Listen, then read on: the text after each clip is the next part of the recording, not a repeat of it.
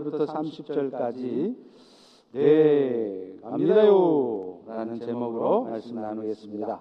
자, 24절부터 교독하십니다. 예수께서 일어나사 거기를 떠나 두로 지방으로 가서 한 집에 들어가 아무도 모르게 하시려 하나 숨길 수 없더라.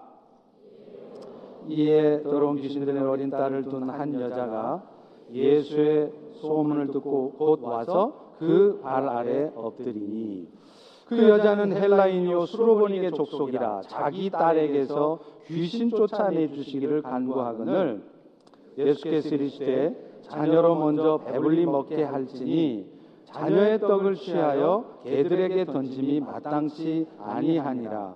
여자가 대답하여 이르되 주여 올소이다마는 상 아래 개들도 아이들이 먹던 부스러기를 먹나이다.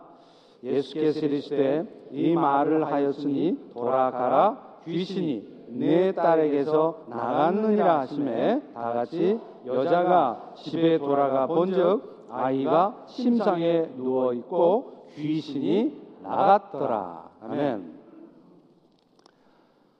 성경은 약속의 책입니다. 그래서 구약은 옛 약속이고 신약은 구약보다 좀 더 업그레이드 됐다는 의미에서 새 약속이라고 하는 것이죠. 그렇다면 구약이든지 신약이든지 그 약속이라는 건 도대체 뭘까요? 신앙생활을 오랫동안 했어도요, 심지어는 성경을 여러 번 읽었어도 성경이 약속의 책이라는데 그 약속이 뭐예요? 하고 물어보면 똑 부러지게 정확하게 한마디로 대답하는 분들이 많지 않다는 겁니다. 여러 번 반복해서 제가 말씀을 드렸듯이 그 약속은 하나님께서 우리로 하여금 하나님의 백성이 되게 하심으로 하나님 당신 스스로 우리의 하나님 되시겠다. 이게 하나님의 약속이에요. 여러분이 성경을 부분 부분은 읽어봤을지라도 통으로 읽어보지 않으신 분들은 이거를 눈치를 못 채셨겠지만 이 약속의 말씀을요, 성경을 통으로 읽어보다 보면 구약이든 신약이든 이 약속의 말씀이 뭔지 여러 곳에서 발견하게 됩니다.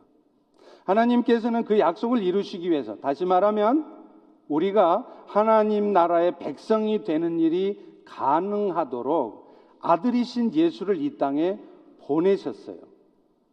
그래서 그 아들 예수가 제사장으로 왕으로 선지자로서의 역할을 함으로 그리스도가 되게 하신 것입니다. 여러분 사실 그리스도라는 말의 뜻이 뭐예요? 맨날 그 얘기 하시잖아요. 그 그리스도라는 말은 원래 기름 부음 받은 자라는 뜻을 가진 메시아라는 말을 헬라어로 음차를 한 단어입니다.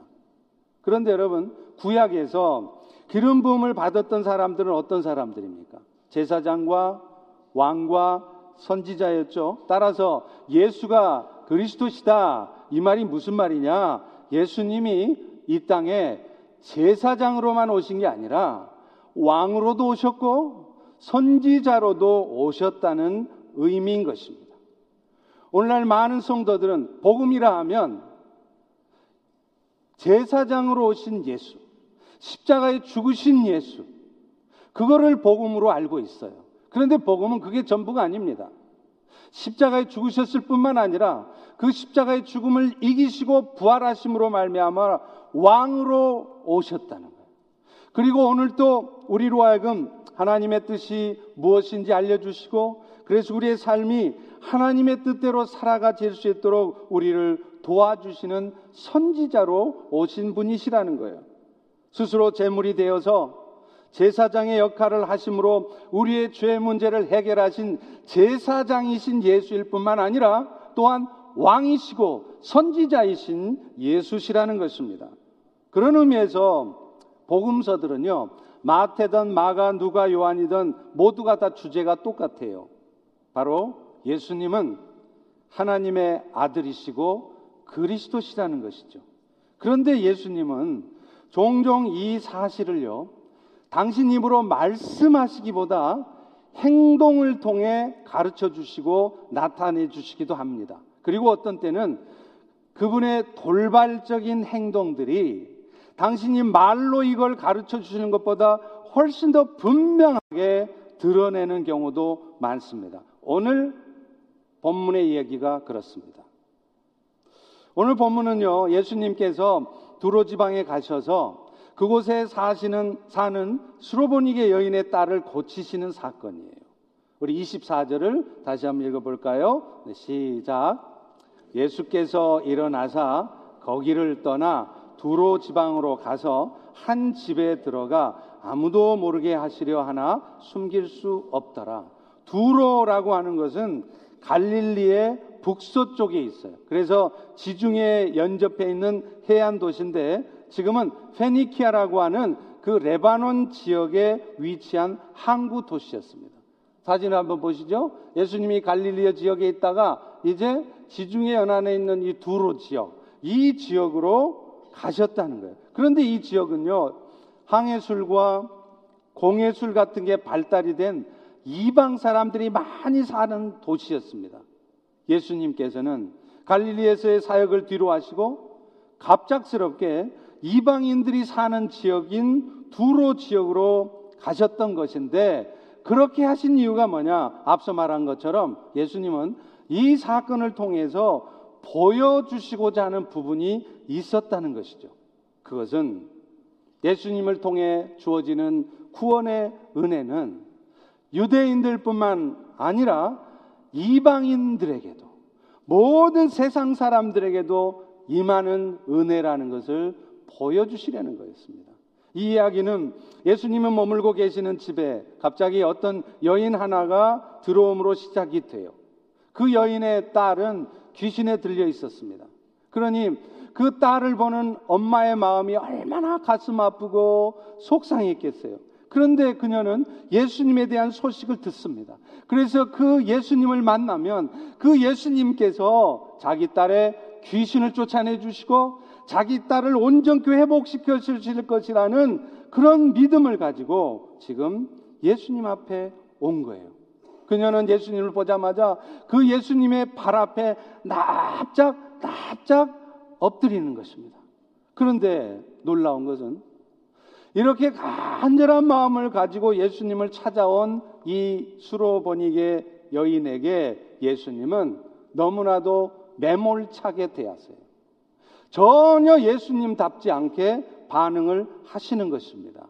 우리 다 같이 27절을 읽어보겠습니다. 시작. 예수께서 이르시되 자녀로 먼저 배불리 먹게 할지니 자녀의 떡을 취하여 개들에게 던짐이 마땅하니라.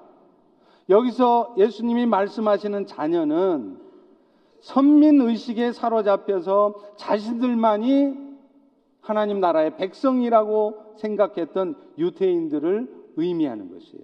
그리고 개는 개는 누구냐?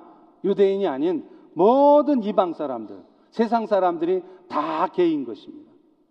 예수님이 하신 27절의 말씀을 쉽게 설명하면 이렇습니다. 여인아, 나는 유대인들을 위해서 하나님 나라의 백성이라고 하는 유대인들을 위해서 일하고 온 사람이지 당신 같은 이방인들을 위해서 일하러 온 사람이 아닙니다. 이 말이에요.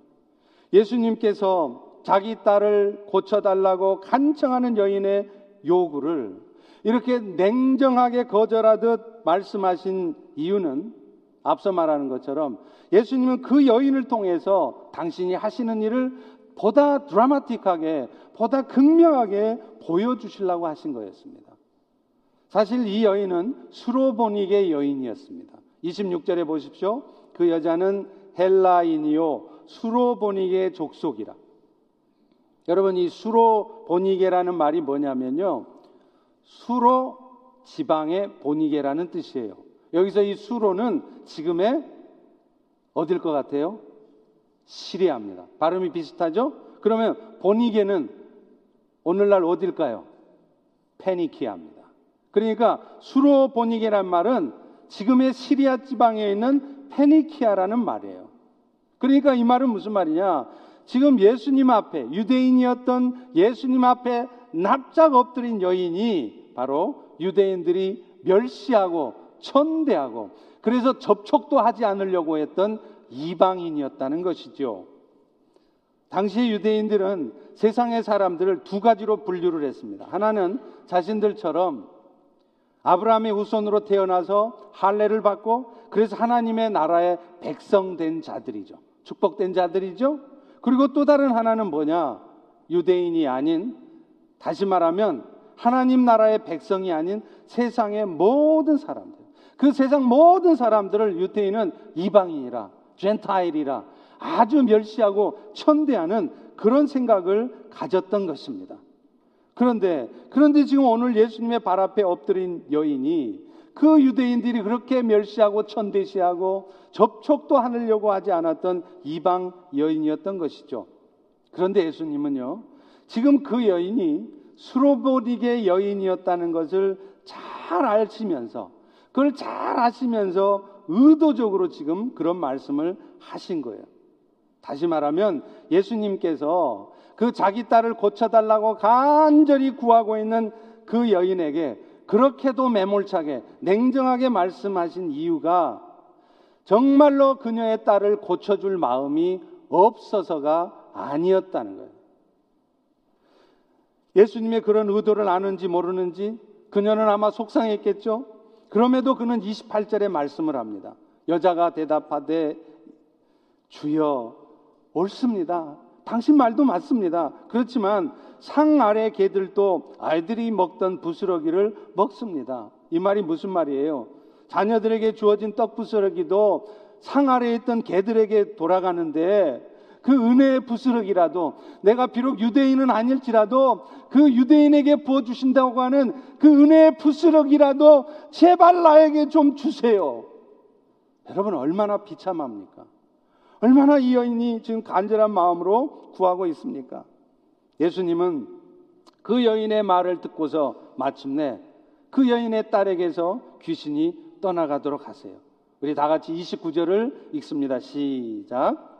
예수께서 이르시되 이 말을 하였으니 돌아가라 귀신이 내 딸에게서 나갔느니라 하시면 여러분 예수님이요 복음서에 보면 돌아가라 하는 말씀을 많이 해요. 이 말씀은 예수님께서 치유의 기적을 나타내실 때 상투적으로 쓰는 어투입니다. 그런데 이게 뭘 의미하느냐면 완전한 회복이 되었다는 것을 의미하는 거예요. 그래서 오늘 본문에 나갔느니라는 말씀을 귀신이 나갔느니라는 말씀을 덧붙이잖아요. 이 말씀은 완료 시제를 사용하고 있는데 그것은 무슨 의미냐? 예수님께서 그 말을 선언하는 즉시로 그렇게 딸을 괴롭혔던 귀신이 한순간에 떠나갔다는 것입니다. 예수님은 이 사건을 통해서 정말로 우리에게 말씀하고 싶은 게 있어요. 그 당시 유태인들뿐만 아니라 오늘 이 자리에 앉은 우리에게도 정말 중요한 것을 말씀하십니다. 그것은 예수님을 통한 구원의 은혜는 아브라함의 혈통을 이어받은 유대인들에게만이 아니라 오늘날 세상의 모든 사람들에게 임할 수 있다는 것입니다. 그래서 예수님은 일부러 일부러 갈릴리 지역을 떠나서 이방 사람들이 거하는 두로 지방에 가서 거기서도 이적을 베풀고 그래서 선민 의식에 빠져 있는 그 유대인들의 생각이 잘못됐다는 것을 눈으로 보게 하신 것입니다. 그러면 여러분 오늘 이 시대를 사는 우리들에게는 이 사건이 오늘 여러분에게는 이 사건이 어떻게 적용될 수 있겠습니까? 오늘 본문에 나오는 유태인들은요, 1차적으로는 오늘날의 육적인 의미의 이스라엘, 저 중동에 사는 그 이스라엘을 의미한다고 볼 수 있지만 더 나아가서는 유대인들처럼 하나님의 말씀을 받고 그 말씀대로 살고 있다고 생각하는 사람들을 의미해요. 그러니까 나 정도 되면 구원받을 만 하지. 나는 그래도 저 사람들처럼 살지는 않아. 나는 오늘도 그래도 도덕적으로나 윤리적으로 나무랄 데 없이 열심히 잘 살고 있어. 이런 생각을 하는 사람을 의미한다는 거예요. 그리고 개는 개로 표현된 이방인들은 하나님의 말씀을 받지도 않고 물론 하나님의 말씀대로 살지 않는 그런 사람들을 의미하는 것입니다. 결국 결국 이 수로버니의 여인의 사건을 통해서 예수님께서 말씀하시는 것은 무엇이냐 하면 하나님께서 예수님을 통해 예비하신 구원은 혈통에 의해서 주어지는 것도 아니고 자신의 의지적인 노력의 결과로 주어지는 것도 아니라는 걸 말씀하는 거예요. 아브라함의 자손으로 태어났다고 목사 아들이라고 그래서 선교사 아들이라고 그래서 장로 아들이라고 그래서 당연히 구원받는 것이 아니라는 것입니다. 내가 선한 의지를 갖고 열심히 착하게 살아서 말씀대로 살았기 때문에 여러분이 구원을 받는 것이 아니라는 것입니다. 오직, 오직 하나님이 여러분들에게 오늘 우리에게 부어주시는 은혜로 그것이 이루어진다는 것입니다. 하나님은 그것이 은혜가 되도록 하기 위해서 아들 독생자를 이 땅에 보내셨습니다. 그리고 그를 통해서 인생들의 죄의 대가가 대신 치러지게 하신 거예요. 그리고 그 결과 그 예수를 믿게 되는 오늘 우리 모두는 그로 말미암아 하나님의 자녀가 되는 구원의 은혜가 임하게 되는 그런 놀라운 은총을 입게 된 것이죠. 그래서 요한복음 1장 12절과 13절은 이것을 이렇게 설명을 하고 있습니다. 영접하는 자, 곧 그 이름을 믿는 자들에게는 하나님의 자녀가 되는 권세를 주셨습니다. 뒤에 나오는 것처럼 혈통을 받아서 아브라함이 후손이기 때문에 여러분들이 목사 아들이기 때문에 여러분이 장로 권사 아들이기 때문이 아니라는 거예요. 육정이나 심지어는 사람의 뜻으로 되는 것도 아니라는 거예요. 내가 하나님의 자녀가 되고 싶다 그래서 되어지는 게 아니라는 겁니다. 내가 열심히 착하게 살았기 때문에 되는 게 아니라는 거예요. 어떻게 된다는 거예요? 우리의 죄를 대신하여 십자가에 죽으신 그 예수를 성령의 역사하심으로 받아들일 때, 그 예수를 내 마음으로 믿고 내 삶의 구원주로 인정하게 될 때, 그때, 그때 이 구원의 역사가 나타나게 된다는 것입니다. 따라서 여러분, 오늘날 우리 성도들이 인생을 살아가면서 신앙생활하면서 정말 감사해야 될 일이 뭘까요? 저는 종종 우리 성도들이 하나님이 은혜 부어주셔서 비즈니스가 너무 축복받았다고, 자식이 너무 잘 됐다고 자랑하시는 것을 제가 들을 때가 있어요. 맞아요. 그게 주님의 축복입니다. 그 축복이 여러분의 인생 가운데도 여러분의 신앙생활 가운데 임할 수 있습니다. 그러나 여러분, 그게 진짜 축복일까요? 절대로 아닙니다.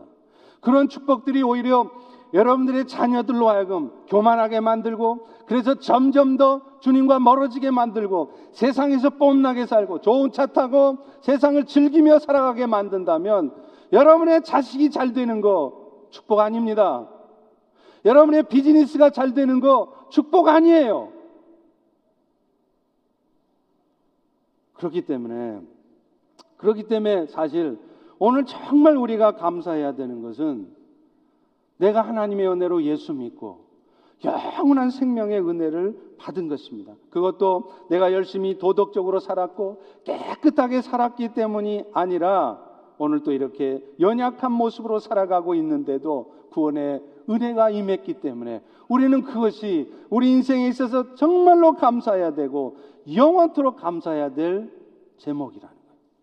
저도 예수 믿을 때 예수 믿기 하루 전까지 예수를 부인하던 사람이었습니다. 교회는 병들고 사업 망하고 심장 약한 사람들, 연약한 사람들이나 다니는 곳이지.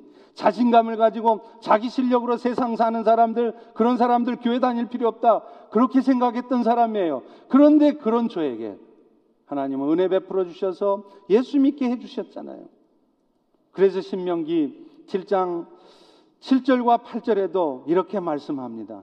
여호와께서 너희를 기뻐하시고 너희를 택하신 것은 너희가 다른 민족보다 수요가 많기 때문이 아니라 너희가 잘나서 그런 게 아니라는 거예요. 너희들이 똑바로 살아서 그런 게 아니라는 거예요. 너희는 오히려 모든 민족 중에 가장 적은 자다.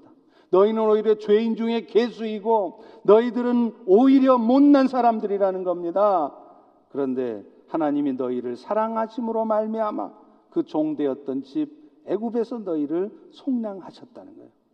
사랑하는 성도 여러분, 오늘날 우리가 택함을 받고 하나님의 자녀가 된 일, 우리가 잘나서 우리가 뭔가 선한 삶을 살아서 된 거 아닙니다. 구원의 은혜를 입은 다음에도 여러분들이 열심히 말씀대로 살았기 때문에 그 구원이 유지되어서 죽은 다음에 천국에 갈 수 있는 것도 아닙니다. 처음부터 끝까지 오직 하나님이 우리에게 은혜로 부어주신 그 은혜의 결과가 오늘 우리의 삶을 이렇게 축복된 삶으로 살게 하는 것입니다. 그러니 오늘 이 시간 세상 사는 일 때문에 많이 힘드십니까? 속상하십니까? 병들어서 많이 고통스러우십니까? 그러나 절망하지 마십시오. 그것 때문에 낙심하고 실망하지 마십시오. 여러분이 지금 이 순간 정말 기뻐하고 정말 감사할 수 있는 것은 예수 그리스도로 말미암아 구원의 은혜가 여러분의 가정에 여러분에게 이미 임해 있다는 것입니다. 할렐루야. 할렐루야. 그런데요. 예수님은 오늘 본문의 사건을 통해서 또 하나 우리에게 보여주고 싶으신 것이 있어요. 그게 뭐냐면 바로 수로보니게 여인의 믿음입니다. 그녀는 애초에 예수님을 찾아올 때부터 예수님에 대한 절적인 신뢰와 믿음 가운데 있었다는 것을 우리는 알 수 있어요. 뭘 통해서 알 수 있습니까? 그녀는요, 예수님에 대한 소식을 듣자마자 곧바로 예수님을 찾아왔다는 거예요. 미적미적되고 이것저것 다 해보다가 안 됩니까? 그제서야 예수님 앞에 온 게 아니라 예수님에 대한 소식을 듣자마자 예수님이 오셨다는 소식을 듣자마자 예수님을 불이 나게 찾아왔다는 게 곧 예수 앞에 오니 그것뿐입니까? 그녀는 예수님의 발 앞에 엎드렸다는 거예요. 예수님 부탁합니다. 악수나 하면서 우리 딸 좀 챙겨주세요. 이게 아니라 예수님의 발 앞에 예수님의 발가락이 보일 정도로 납작 엎드렸다는 거예요.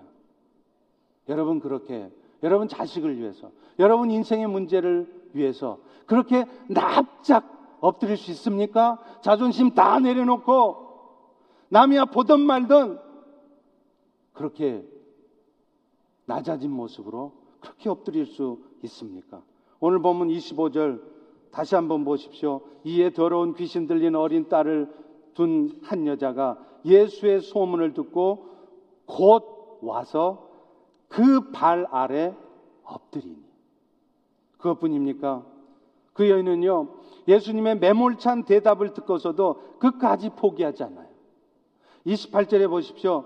주님, 당신 말씀이 옳습니다. 그런데 상 아래 개들도 애들이 먹던 부스러기를 먹습니다. 여기서 언급된 주여라는 단어를 우리는 주목할 필요가 있습니다. 이 단어는요, 그저 단순히 상대방에 대한 존칭의 의미로 쓰인 게 아니에요.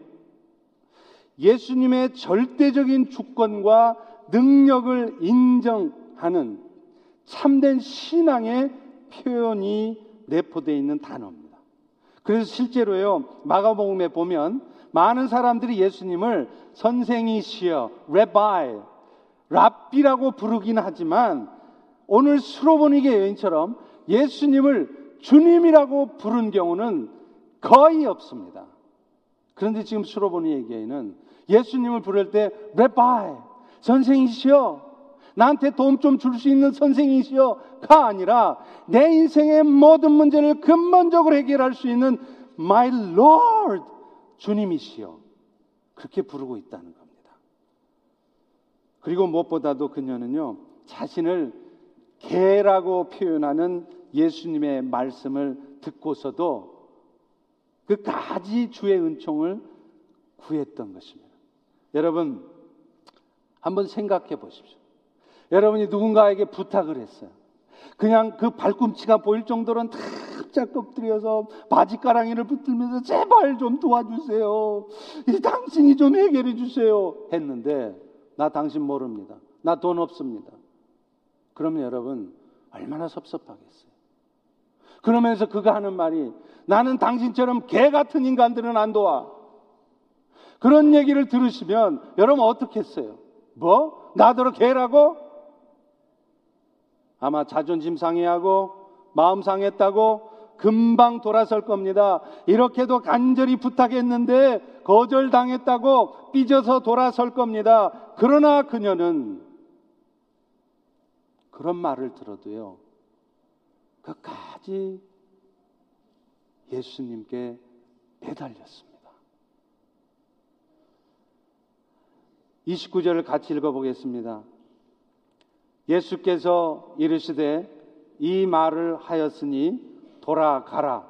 귀신이 내 딸에서 나갔느니라 하심.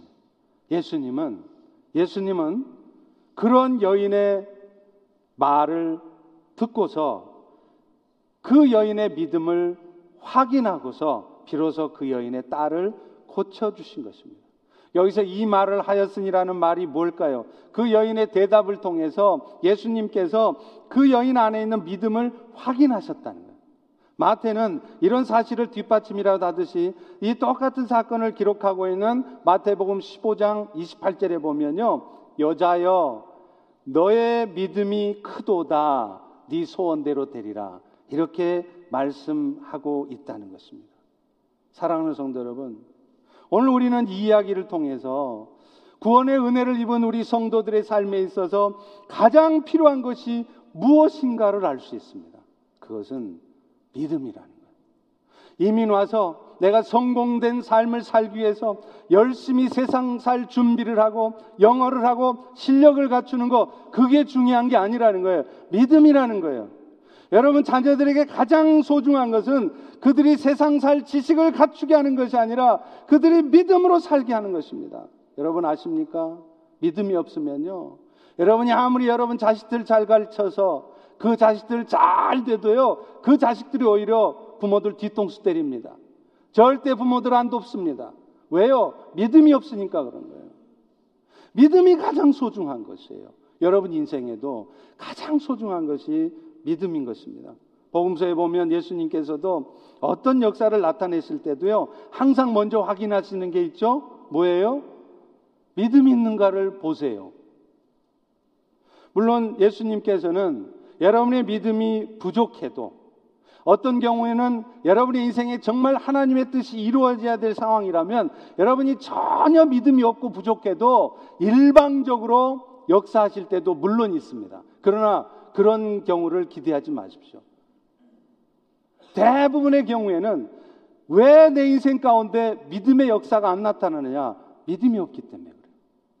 하나님을 끝까지 신뢰함으로 수로보니게 여인처럼 어떤 상황 속에서도 어떤 말을 들어도 그것 때문에 상처받고 그것 때문에 좌절하고 실망하는 것이 아니라 끝까지 주님을 바라보는 그런 신뢰 가운데 나아가지 않기 때문에 오늘 내 인생에는 그런 놀라운 주님의 역사가 없는 것입니다.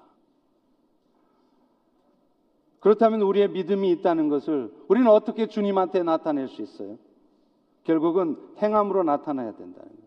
믿음과 행함은 동전의 앞면과 뒷면과 같아요. 진짜 믿으면 행하게 돼 있어요. 진짜 믿긴 믿는데요. 지금 이 상황은 말씀대로 할 상황이 아닙니다. 저도 감정이 있습니다. 제 상황이 있습니다. 그거 믿음 없는 거예요. 진짜 믿음이 있으면 내 감정 상해도 내 마음에 안 들어도 결국은 말씀대로 하는 것입니다. 야고보서 2장 18절부터 20절에 이렇게 말해요. 나는 행함으로 내 믿음을 너에게 보이리라. 내가 하나님은 한 분이신 줄을 믿느냐? 잘한다. 그런데 귀신들도 믿고 떠는 거 아느냐? 허탄한 사람아, 행함이 없는 믿음이 헛것이라는 것을 아느냐? 내가 정말 믿음이 있다면 그 나의 믿음이 있다는 것을 내 행함을 통해 증거해 보라 이 말이에요. 귀신도 사실은 다 하나님 안 돼요. 하나님 한 분이신 것도 알고 그래서 하나님 앞에 두려워 덜덜덜 떤대요. 그런데 그렇게 하나님을 머리로 아는 거 그거 하나님 믿는 거 아니라는 겁니다.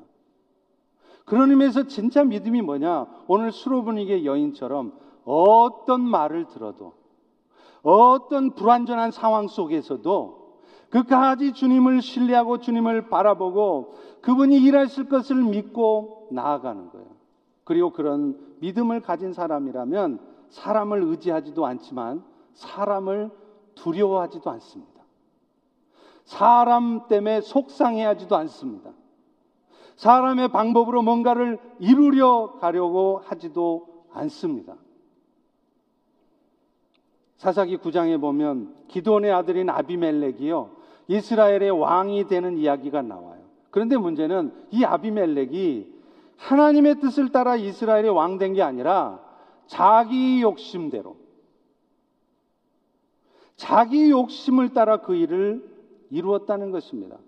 그는 결국 사람의 방법으로 그 일을 이루어내요. 인간적인 술수를 부리는 것이지요.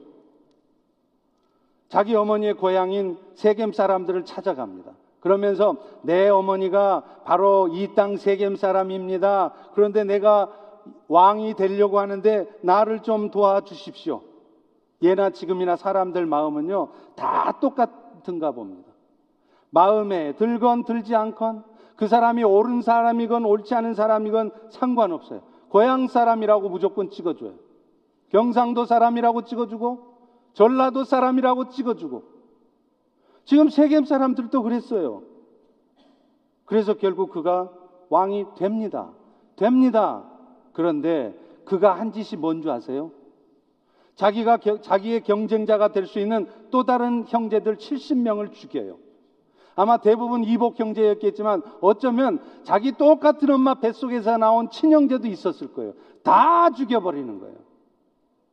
그런데 이 아비멜렉이 말도 안 되는 극악무도한 짓을 한 이유가 뭘까요? 출발부터 잘못됐기 때문입니다. 하나님의 때가 되면 하나님께서 하실 것을 믿지 못하고 못 기다리고 사람의 방법으로 자기 뜻을 이루어내려고 하니까 자기 생각에는 절대로 나는 그런 짓 안 할 거야. 그런 극악한 짓을 하게 된다는 거예요. 여러분도 마찬가지예요. 여러분, 여러분의 뜻대로 술수를 부려서라도 여러분이 의도한 목적을 이루어내려 하십니까? 여러분 반드시 죄를 범하게 돼 있습니다. 그것이 잘못된 것 뻔히 알면서 그 길로 가게 돼 있어요. 지금 아비멜레 그러지 않습니까? 그런데요, 결국 3년이 못 갑니다. 어떤 일이 벌어졌습니까? 자기가 왕 될 때 가장 적극적으로 밀어줬던 세겜 사람들하고 분열이 생겨요. 참 인간관계라는 게 묘합니다. 그렇게 적극적으로 지원하고 잘해주고 했던 사람이 하루아침에 돌았어요. 아마 여러분 중에도 그런 인간관계 경험을 해본 분들 많으실 겁니다. 왜 그런 줄 아세요? 사사기 9장 23절에 그 답이 있습니다. 그 일이 사실은 하나님이 하신 거라는 거예요. 사사기 9장 23절에 하나님이 아비멜렉과 세겜 사람들 사이에 악한 영을 보내심에 세겜 사람들이 아비멜렉을 배반하였으니 아비멜렉 입장에서는 그 세겜 사람들 참 섭섭했을 겁니다. 네가 나한테 그럴 수 있어? 과거에 내가 너한테 뭐 해줬는데 이런 생각한다는 거죠. 그런데 이게 하나님께서 하신 일이라는 거예요. 결국 어떻게 됩니까? 그 아비멜렉이요 왕 됐던 아비멜렉이요 나중에 여인이 우연히 던진 맷돌장 맞고 머리가 터져서 죽습니다. 이 사건은 오늘날 우리에게 너무나 단순한 교훈을 주어요. 술수 부리지 말라는 거예요. 아비멜렉은 세겜 사람들을 자기 사람을 만들어서 뭔가 자기가 의도한 대로 결과를 만들어 내려고 했어요. 그런데 하나님께서 그 일을 막으십니다. 막 잘해줘 가지고 선물도 주고 밥도 사주고 막 잘해줘서 자기 편 만드는데 근데 하나님이요 나중에 그 자기 편이 적이 되게 만들어 버리신다는 거예요. 원수 갚는 일도 마찬가지입니다. 여러분 내가 원수 갚으려고 하지 마세요. 주님이 다 갚으신다고 말씀하십니다. 아비멜렉도 어떻게 죽어요? 하나님께서 여인을 통해서 그 연약한 여인 통해서 맷돌짝 맞아 죽게 하잖아요. 그 여인이 아주 타겟을 해서 목표를 하고 그 인간 죽이려고 던진 것도 아니에요. 그냥 아무렇게나 훌떡 던졌는데 우연히 던진 그 맷돌짝에 맞아서 정확하게 아비멜렉이 죽습니다. 하나님이 하신 일입니다. 그러니 우리가 할 일은 끝까지 주님을 신뢰하는 마음, 마음을 가지고 말씀대로 사는 거예요. 로마서 12장 18절부터 20절에 말씀하고 있지 않습니까? 할 수 있거든 너희는 모든 사람과 더불어 화목해라. 내 사랑하는 자들아 너희가 친히 원수 갚으려고 하지 말고 그 원수 갚고 싶은 마음이 있거든 하나님의 진노하심에 맡기라는 거예요. 대신에 네 원수가 줄이면 먹이고 목마르거든 마시게 해줘 봐라. 그러면 어떤 일이 벌어지느냐? 내가 숯불을 그 머리에 쌓아 놓으실 거라. 원수한테 더 잘해보라 이 말이에요. 그러면 어떤 일이 벌어진다고요? 그 원수 위에 머리 위에 숯불이 놓여진대요. 그렇게 변하지 않던 인간이 그렇게 별 소리를 다 해줘도 야단치고 심지어는 때려도 변하지 않던 자녀가 변한다는 거예요. 스스로 회개한다는 거예요. 하나님이 회개하게 만드신다는 거예요. 어떨 때요? 원수한테 잘해줘 볼 때. 성경 66권이 뭐 대단하고 복잡하고 어려운 책 아닙니다. 왜 여러분 자꾸 성경을 복잡하게 이해하려고 그러세요? 성경은 두 가지 진리예요. 너무 간단합니다. 하나는요, 하나님이 우리를 사랑하십니다. 또 하나는 그러니 이제 그 사랑받은 우리도 세상에 그 사랑 나타냅시다. 이거 외에 아무것도 아니에요. 아무리 여러분이 성경을 연구하고 무슨 뭐 뭘 하고 해도 결국 여러분의 삶에 사랑이 안 나타나고 있으면 하나님의 사랑을 여러분이 느끼지 못하고 확신하지 못해서 여러분이 사랑으로 살고 있지 않다면 지금 여러분은 아무 쓸데없는 성경 공부하고 있는 것입니다. 그래서 예수님도 이 새 언약의 은혜를 입은 성도들에게 어떤 명령을 주십니까? 요한복음 13장 34절이잖아요. 내가 너희를 사랑한 것 같이 너희도 서로 사랑해라. 우리가 해야 될 사랑이 뭐라고요? 예수님이 우리를 사랑하신 그 사랑이래요. 물론 쉽지 않겠죠. 그렇지만 우리가 흉내라도 내려고 노력해야 되는 사랑이 바로 그 사랑이에요. 주님은 우리를 사랑하실 때, 우리가 뭔가 잘하고 있을 때, 여러분들이 구원의 은혜를 입을 만한 그런 선한 삶을 살고 있을 때 사랑 베푸시지 않으셨습니다. 로마서 5장 8절은 분명히 선언해요. 너희가 아직 죄인 짓 하고 있을 때, 너희가 나 하나님 여호와와 원수돼 있을 때, 그때 내가 너희를 사랑했다. 그리고 심지어는 주님은 그런 못돼 먹은 우리를 위해서 십자가에 가장 소중한 생명을 희생하셨습니다. 우리가 해야 될 사랑도 바로 이런 사랑이에요. 사랑받을 자격 없는 사람, 내 마음에 별로 마음에 들지 않는 사람, 그런 사람일지라도 사랑하려고 애쓰는 것입니다. 그것이 믿음에 있는 사람들의 모습이에요. 주님이 그러셨던 것처럼 자격 없는 사람을 위해 내 생명까지는 아니어도 때로는 내 자존심을 꺾고 내 시간을 내고 내 물질을 희생해서 내가 먼저 다가가서 사랑을 나타내는 것 이것이 진짜 사랑이고 이게 진짜 믿음의 모습이라는 거예요. 저는 목회하면서 참 안타까운 모습을 봐요. 오이코스 배정을 하게 되면요. 많은 분들이 당신이 배정된 오이코스가 별로 마음에 들지 않는데요. 좀 바꿔달래요. 물론 그런 바꿔달라는 요청 중에는 나름대로 타당한 이유가 있을 수 있고 또 정말 어떤 경우는 바꿔주는 것이 훨씬 더 지혜로울 수 있을 때가 있습니다. 그러나 여러분 기억하십시오. 우리가 왜 오이코스 모임을 해야 합니까? 왜 우리는 예배 드리면서 은혜만 잘 받고 가면 되는 게 아니라 까다롭고 상대하기 힘든 사람들이 있는 그런 오이코스에 들어가서 왜 그런 사람들과 교제를 해야 된다는 것입니까? 그 교제를 통해서 비로소 우리의 신앙이 믿음이 성숙해지기 때문에 그래요. 그런데 아십니까? 우리의 믿음의 성숙은요, 나한테 항상 잘해주고, 나를 위해서 기도해주고, 챙겨주고, 소위 말해서 나하고 케미스트리가 맞는, 코드가 맞는 그런 사람만 있는 오이코스에서 일어나지 않습니다. 그런 오이코스에서만 살아보시면요, 여러분, 오히려 스포일드 돼요. 맨날 다른 멤버들이 나한테 잘해주기를 기대하고, 그런데 속상한 말 한마디 하면 금방 삐져서 돌아서고, 모원들이 나 안 챙겨준다고 섭섭해하고, 그러니 어떻게 신앙이 성숙하겠어요?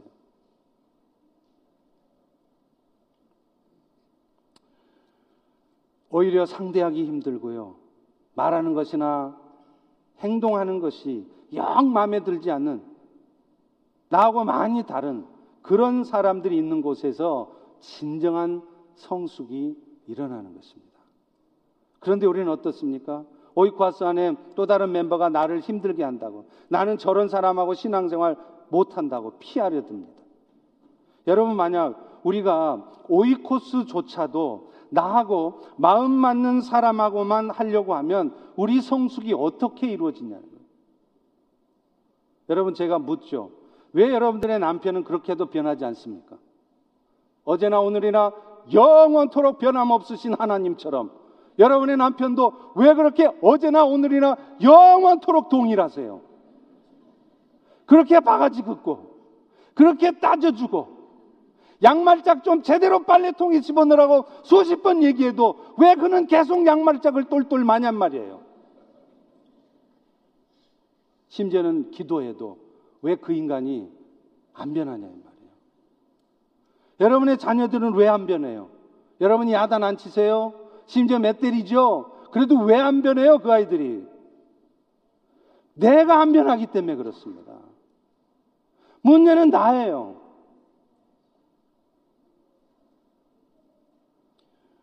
여러분 기억하셔야 합니다. 이 땅에 교회가 세워진 목적, 여러분이 신앙생활하는 목적은 결국은 세상의 영혼들을 구원해내는 것입니다. 그런데 우리가 구원해야 될 세상의 사람들이요, 우리가 교회 안에서 경험하게 되는 까다롭고 못된 인간들보다 몇백 배 더 힘든 사람들이라는 거 아셔야 돼요. 뭘 모르는 사람들이, 아이고, 교회 사람들이 세상 사람들보다 더요. 앞으로 그런 말 하지 마세요. 여러분이 맛을 안 봐서 그래요. 진짜 세상에 악한 사람들 얼마나 많은 줄 아세요? 그래도 교회 믿는 사람들, 신앙생활 하는 사람이 그래도 개 중에 나요. 함부로 교회 사람들이 세상 사람보다 더 나쁘다고 그런 얘기 하지 마세요. 여러분이 안 당해봐서 그런 거예요. 그런데 그 세상에 악한 사람을 교회 안에 조금 연약하고 좀 나하고 생각이 다르고 그런 연약한 지체 하나도 받아내지 못하면서 그런 연약한 지체 하나 상대하지 못하면서 그 세상의 악한 영혼을 여러분들이 무슨 수로 상대하고 무슨 수로 그들의 영혼을 구원하십니까? 택도 없는 소리입니다.